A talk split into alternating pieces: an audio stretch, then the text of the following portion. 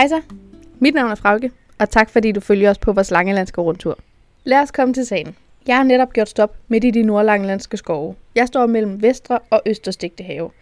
Det er nemlig her, vi finder et fint lille bindingsværkshus. Det syner godt nok ikke er meget, men dog mig på mange gode historier fra skovene omkring os. Huset har dog ikke altid været brugt som minimuseum. Det er nemlig sådan snak om med Jeppe Jyn Hørsholm, der er historiker og museumsinspektør ved Langelands Museum. Og vi starter lige med at få afklaret, hvorfor det egentlig hedder Hollænderhuset. Hollænderhuset er blevet brugt som øh, mejeri. Øh, hollænderne var før i tiden meget fra, langt fremme i forhold til landbrugsdrift og mejeridrift, øh, og derfor begyndte man ned i Holsten at hente hollændere til, til at drive de, øh, mejerierne, og så senere fik de uddannet nogle holstenere, der kom rundt i resten af Danmark. Men man fastholdt og kaldte det et, et hollænderhus eller et hollænderi, der hvor man havde, havde sådan et, øh, et mejeri.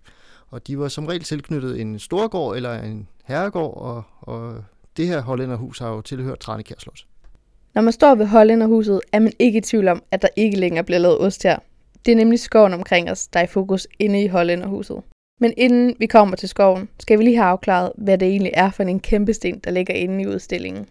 Djævlestenen er en øh, meget, meget stor sten med næsten 200 helleristninger, som blev fundet en dag nede ved stranden af en øh, stensamler. Helleristninger er indhugninger af figurer, eller i det her tilfælde sådan nogle skåle ligner det, og som er blevet lavet i bronzealderen.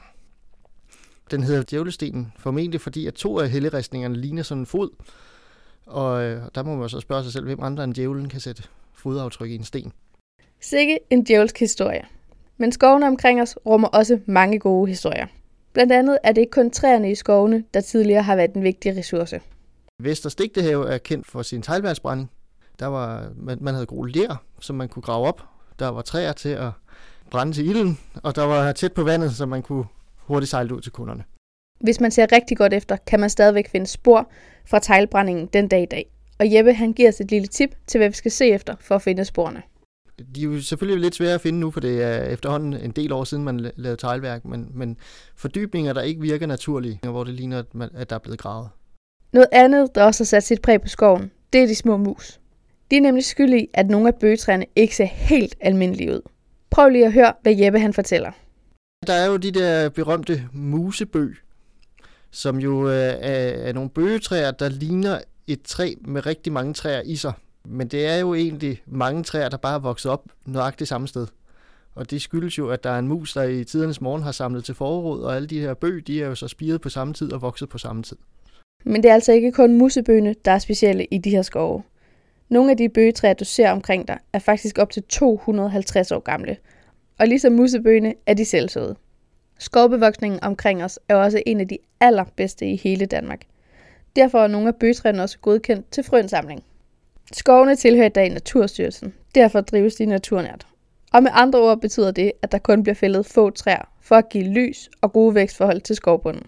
Og inden vi runder af, er der en sjov historie fra Østersigtehave, som du med sikkerhed ikke kan finde ind i Hollænderhusets udstilling.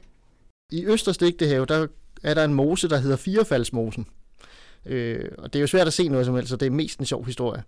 Men øh, den går på, at i 1800-tallet, der skulle der være en begravelse, hvor man var nødt til at flytte kisten igennem mosen for at komme til kirken. Og det var dårligt vejr, og det var vinter, og, og dem, der skulle bære kisten, havde måske også fået en lille smule inden for vesten.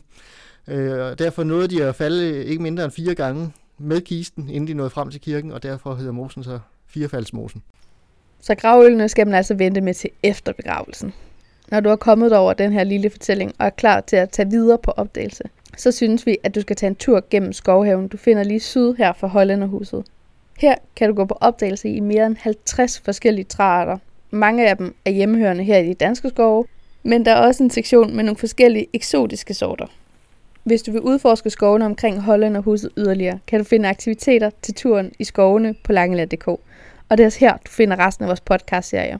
Vi håber, at du har lyst til at dele din oplevelse med os ved at bruge hashtagget Lyden af Langeland. Nu er der ikke så meget andet at sige end tak for nu. Jeg håber, at vi snart lyttes ved.